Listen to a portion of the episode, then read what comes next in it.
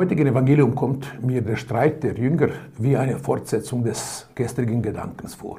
Es geht um die Macht, das Ansehen, Karriere. Die Jünger streiten um die besten Plätze. Jesus spricht vom Tod und Leid und sie schauen auf die Nachfolge, auf das Erbe. Und Jesus gibt eine einfache Regel, die bis heute in gewissen Kreisen sehr unbeliebt ist.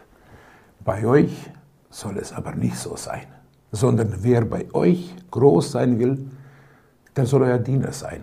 Und wer bei euch der Erste sein will, der soll euer Sklave sein. Nicht nur einige Kardinäle in Rom kleben an ihren Posten, auch weiter unten bis zu der Basis ist es noch nicht angekommen, welche Revolution diese Haltung auslösen kann.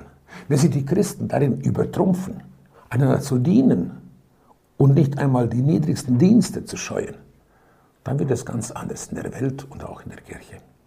Statt auf der Spitze der Pyramide um die höheren Plätze zu kämpfen und die anderen runterzustürzen, würden wir an der Basis vielen, die in wirklicher Not sind, helfen und für sie da sein.